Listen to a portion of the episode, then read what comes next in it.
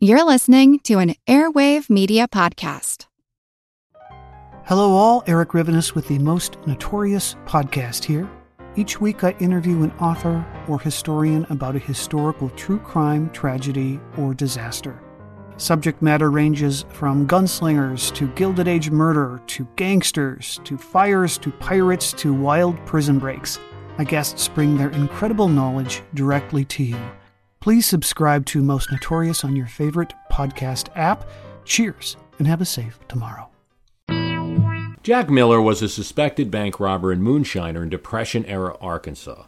Federal authorities from the Department of the Treasury were watching him and hoping to catch his moonshine operation, and they arrested him on April 18, 1938. But unfortunately for them, they found that his still was not functional. The boiler had long ago been removed and embarrassed for having wasted a day on a stakeout, they looked for something else to charge Miller with.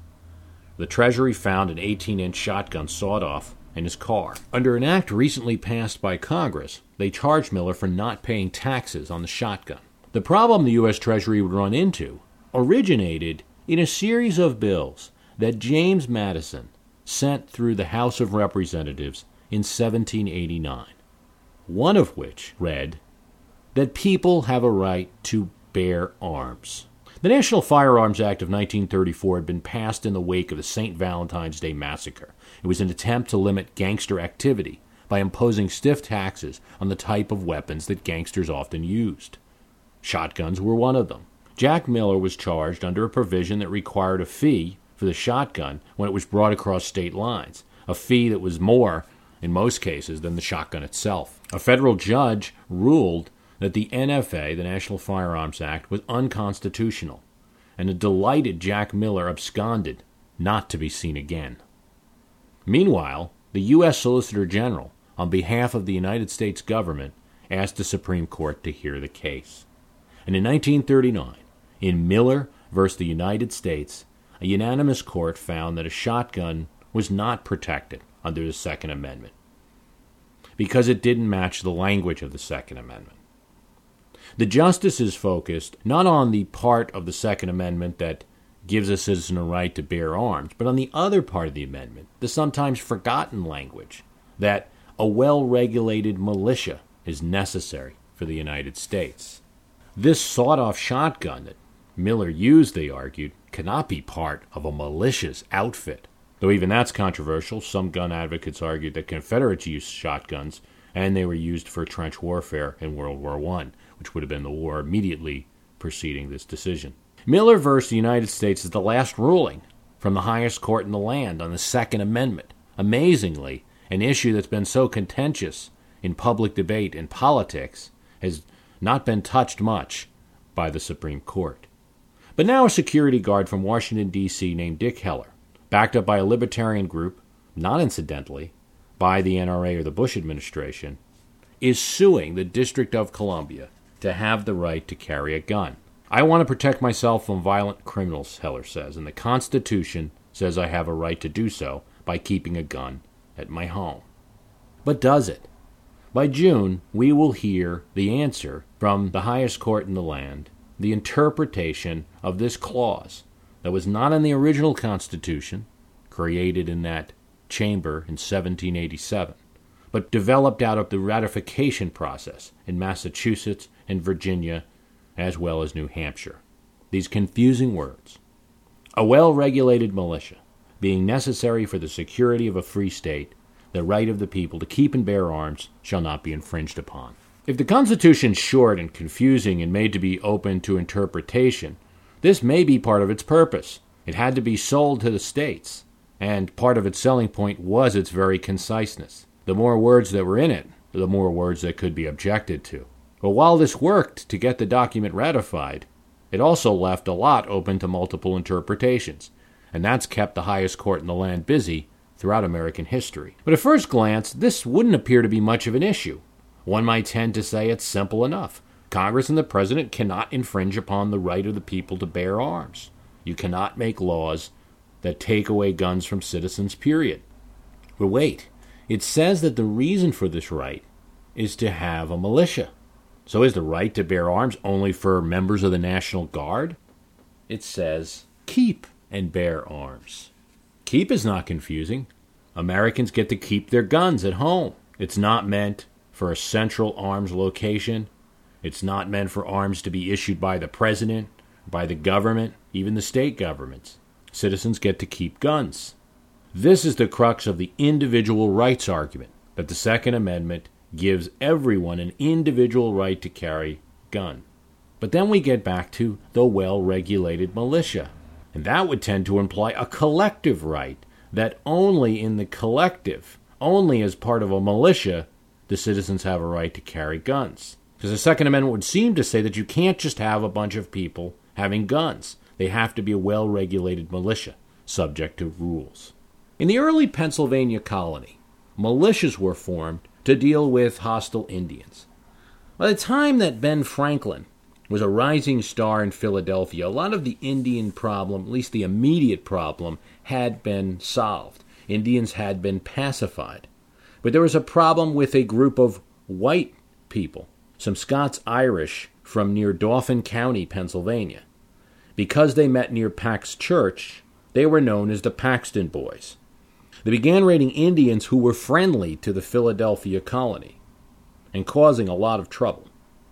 A militia unit was formed in Philadelphia, and Ben Franklin was one of the leaders of it. And he went out and confronted these men, and after talking to them, came to an agreement. Franklin used words to subdue the Paxton boys. But he was armed, and so were the members of his militia. Guns were a part of life in the colonies. Not an unusual part. Hunting and battles with Indians made guns important. By the time the Constitution was written, many Americans had them. Estimates are hard to come by. Probate wills show some evidence of gun ownership. It was most likely more than the 25% of Americans that owned guns today. After the death of his brother Lawrence, George Washington became a major of the Virginia militia and participated in the early part of the French and Indian War. In fact, he would play a very significant role in starting that war. The Virginia militia was well drilled and well armed. But when push came to shove, it was ordered around by the governor or added to British forces and commanded by British generals.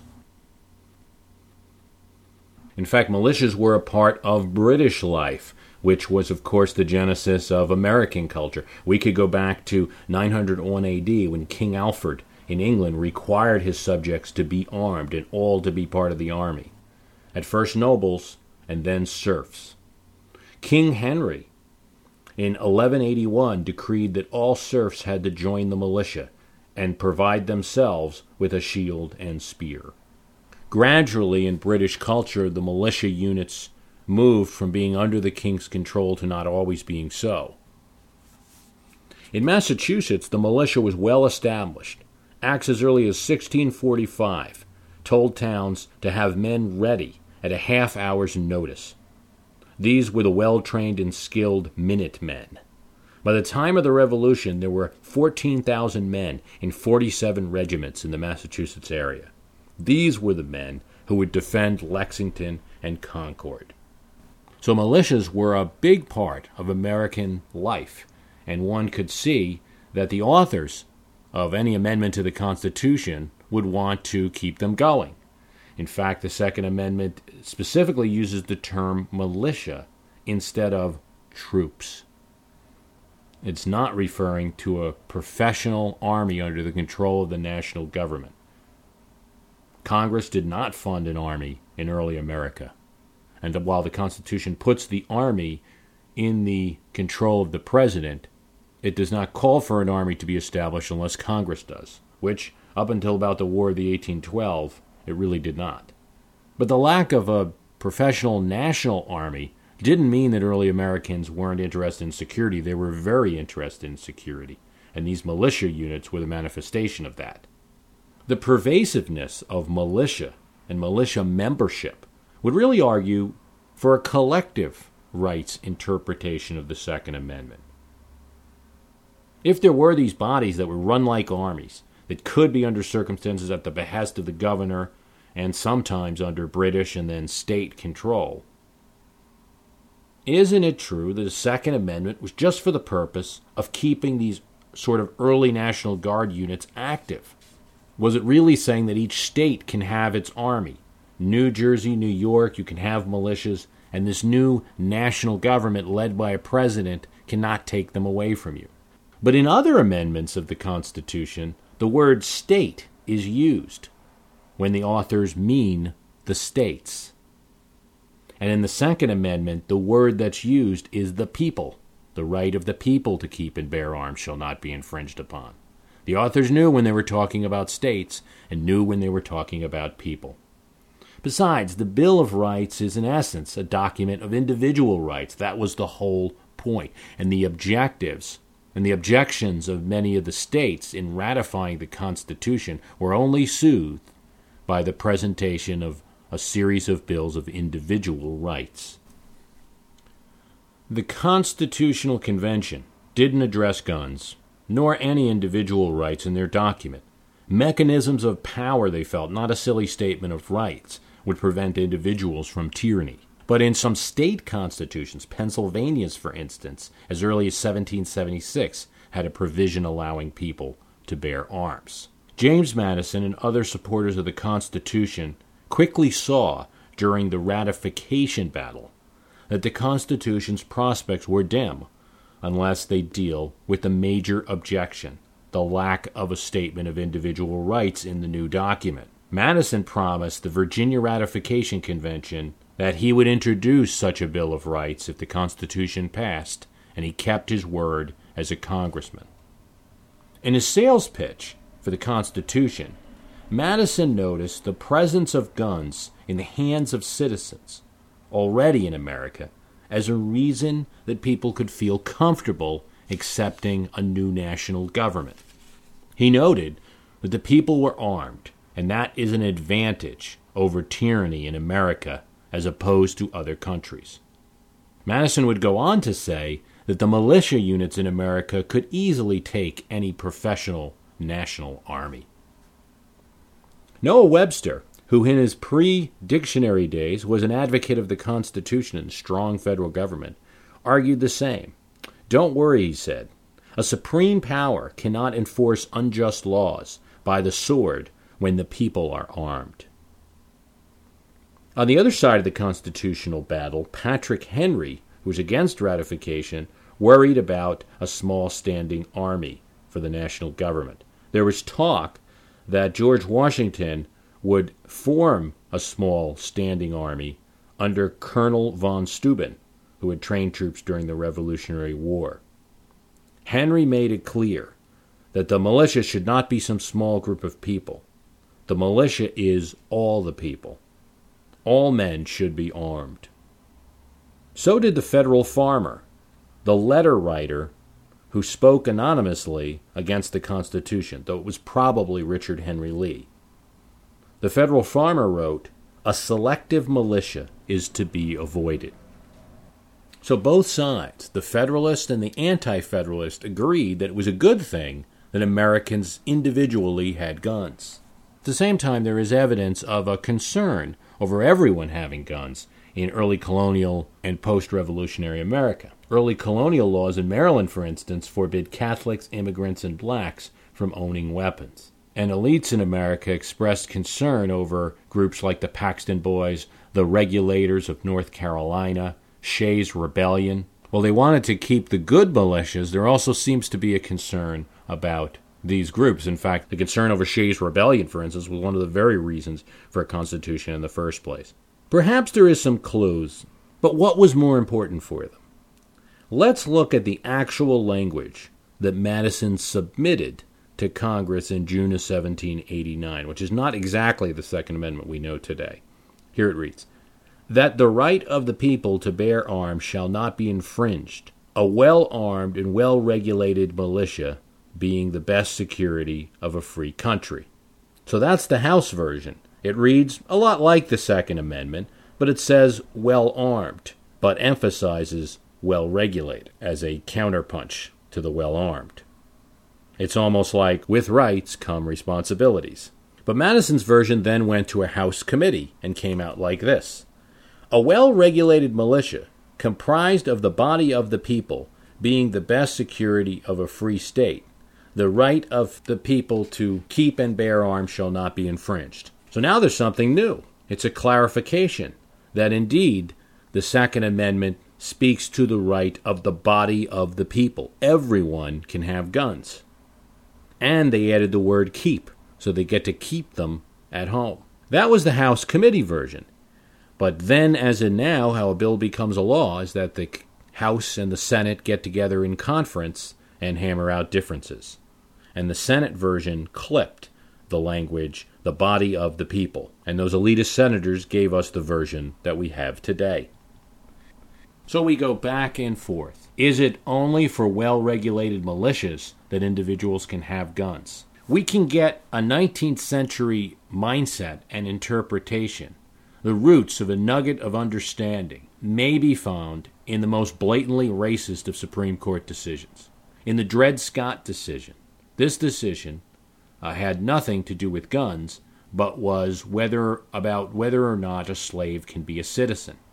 In Judge Roger Taney's infamous court decision, he said that Dred Scott could not be a citizen because the judge said he could then own property, have free speech, or carry a gun. Taney, in this decision, which was overturned later by the Supreme Court, but in this decision it shines a light on the mindset of what individual citizens' rights were. And Taney clearly viewed owning a gun as one of these individual rights of a citizen. If we made Dred Scott a citizen, he could own a gun.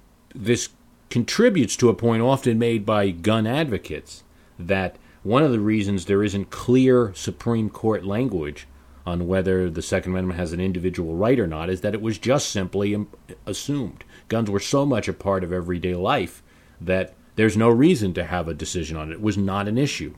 Indeed, the gun control laws that existed in the 19th century had prejudice and not arms safety behind them. Maryland had prevented blacks and Catholic immigrants from owning guns, and Louisiana prevented blacks, many of whom who had recently served in the Civil War, from owning guns. In the case of Cruikshank versus United States, uh, the Supreme Court refused to interfere when Louisiana was taking guns away from black former soldiers the Supreme Court, in its reasoning, argued that although there was a federal Second Amendment right to carry a gun, it did not extend to the states, and they ruled against these former soldiers. But in doing so, they did establish that there was an individual right to own guns. It was just a federal state issue.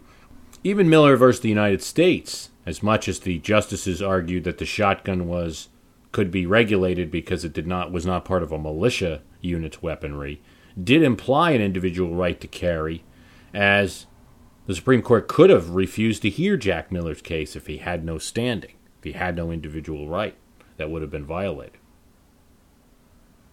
Want to learn how you can make smarter decisions with your money? Well, I've got the podcast for you.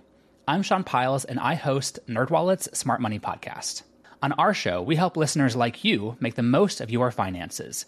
I sit down with NerdWallet's team of nerds, personal finance experts in credit cards, banking, investing, and more. We answer your real-world money questions and break down the latest personal finance news. The nerds will give you the clarity you need by cutting through the clutter and misinformation in today's world of personal finance. We don't promote get rich quick schemes or hype unrealistic side hustles. Instead, we offer practical knowledge that you can apply in your everyday life.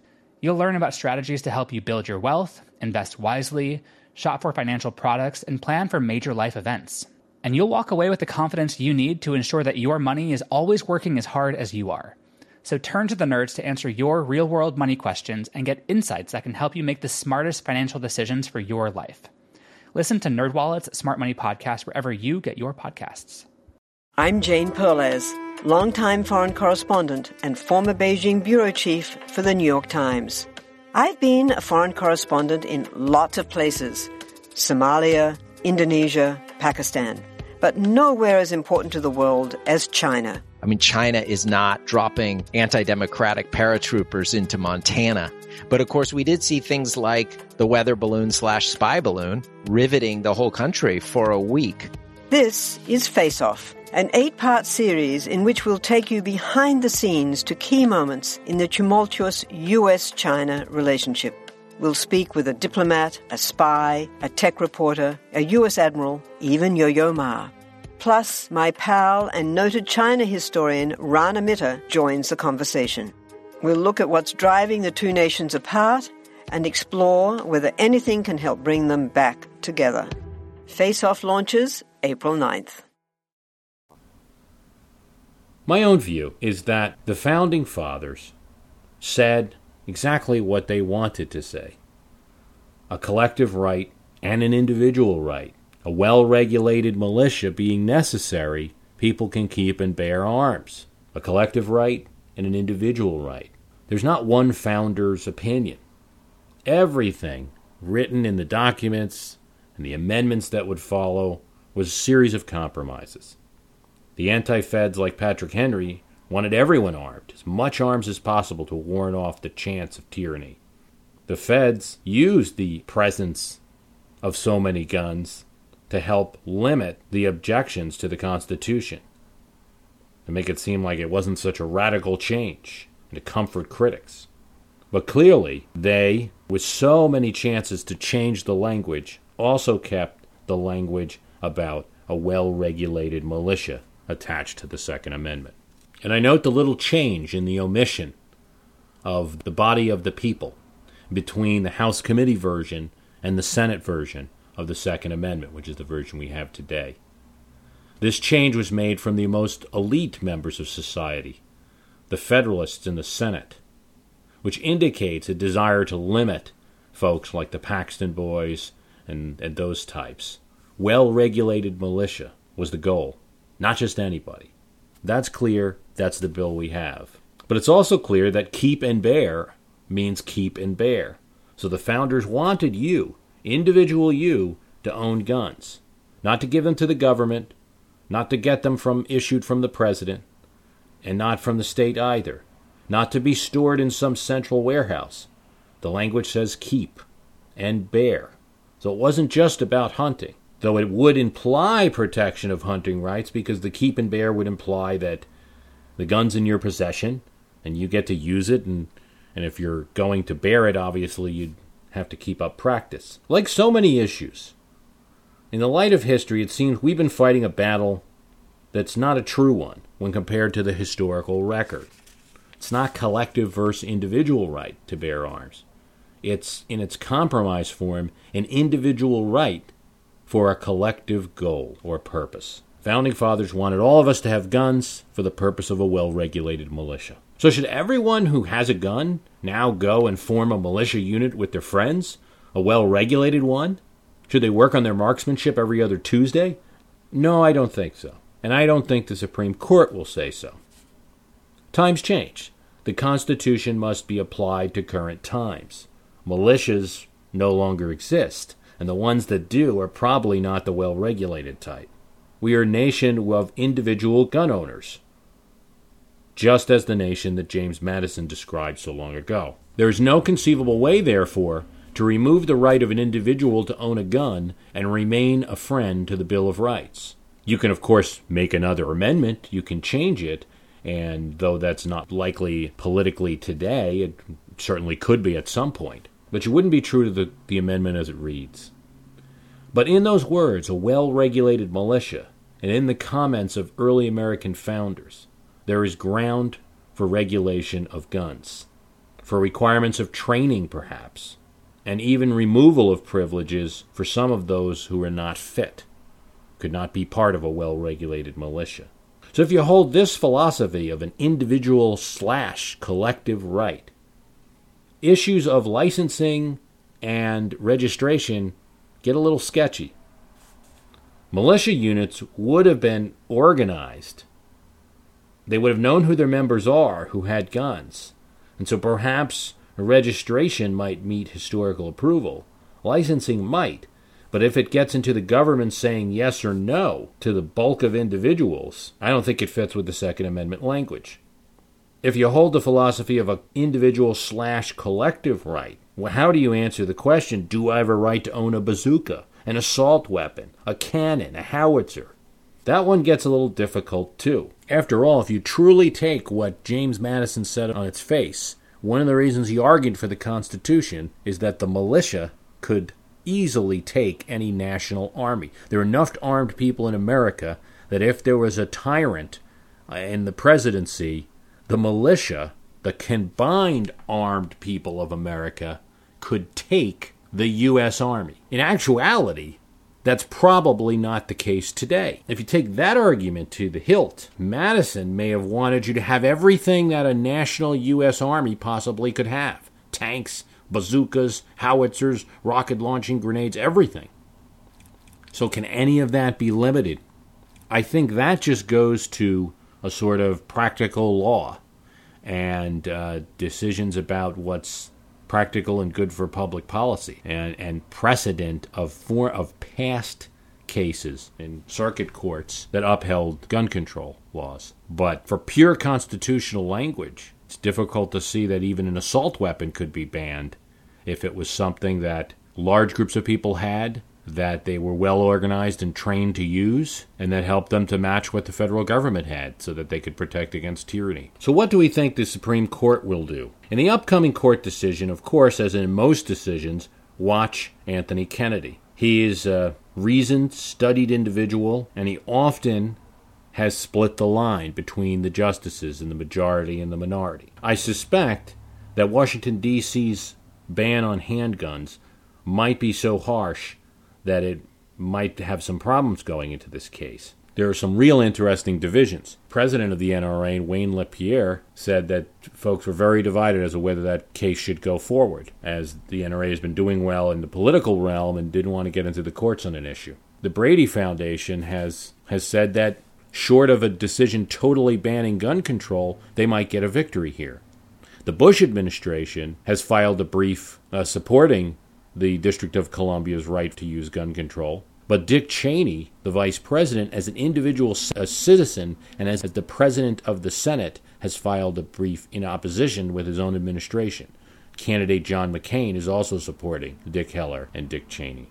I don't know to what extent the Supreme Court justices will use history as a guide. They normally do in some aspect. On the Second Amendment, the use of history might lead to a very surprising decision. The Supreme Court, at least in modern times, gets to pick and choose the cases that it will hear. If it didn't want to hear the Heller case and didn't want to decide on the Second Amendment, it wouldn't have to. Perhaps the conservative, libertarian justices on the court would plan to grant an absolute individual right to bear arms. At the same time, justice like Anthony Kennedy may be planning to use this opportunity to finally fashion a legal language and precedent to apply to this issue. I would doubt that the Supreme Court decision will be on the originalist side, that is, looking only at the very language of the Constitution and making a ruling. Some of the justices have originalist tendencies, like Antonin Scalia, for instance, although he claims he is not an originalist. Dick Heller says that the Constitution gives him a right to protect himself against violent criminals. But he may be wrong. The truth may be even stranger. The Constitution gives him a right to own a weapon in order to protect himself against the government. That's the most clear intent of the framers in the Second Amendment how that somewhat unrealistic desire of a group of people consisting of the entire United States, armed and trained, that could at a moment's notice do the right thing if there was a tyrant, how that jives with today's society will be an interesting question for the Supreme Court. With history beating up politics, I'm Bruce Carlson. The corporate world is like the ocean. It's alluring, but it's also full of deadly creatures that can shred you to pieces. It becomes kind of like a Game of Thrones political arena where everyone's trying to murder you to get your job. My family doesn't come from corporate background, so I didn't have any sort of guidance in that. This is not your typical work podcast. Sometimes you need to be empathetic, and then there are times that you ask for input, but you don't really give a shit. Listen to the Ambie Award nominated podcast, Surfing Corporate. Stretch opportunity? What is this, yoga class? Get out of here.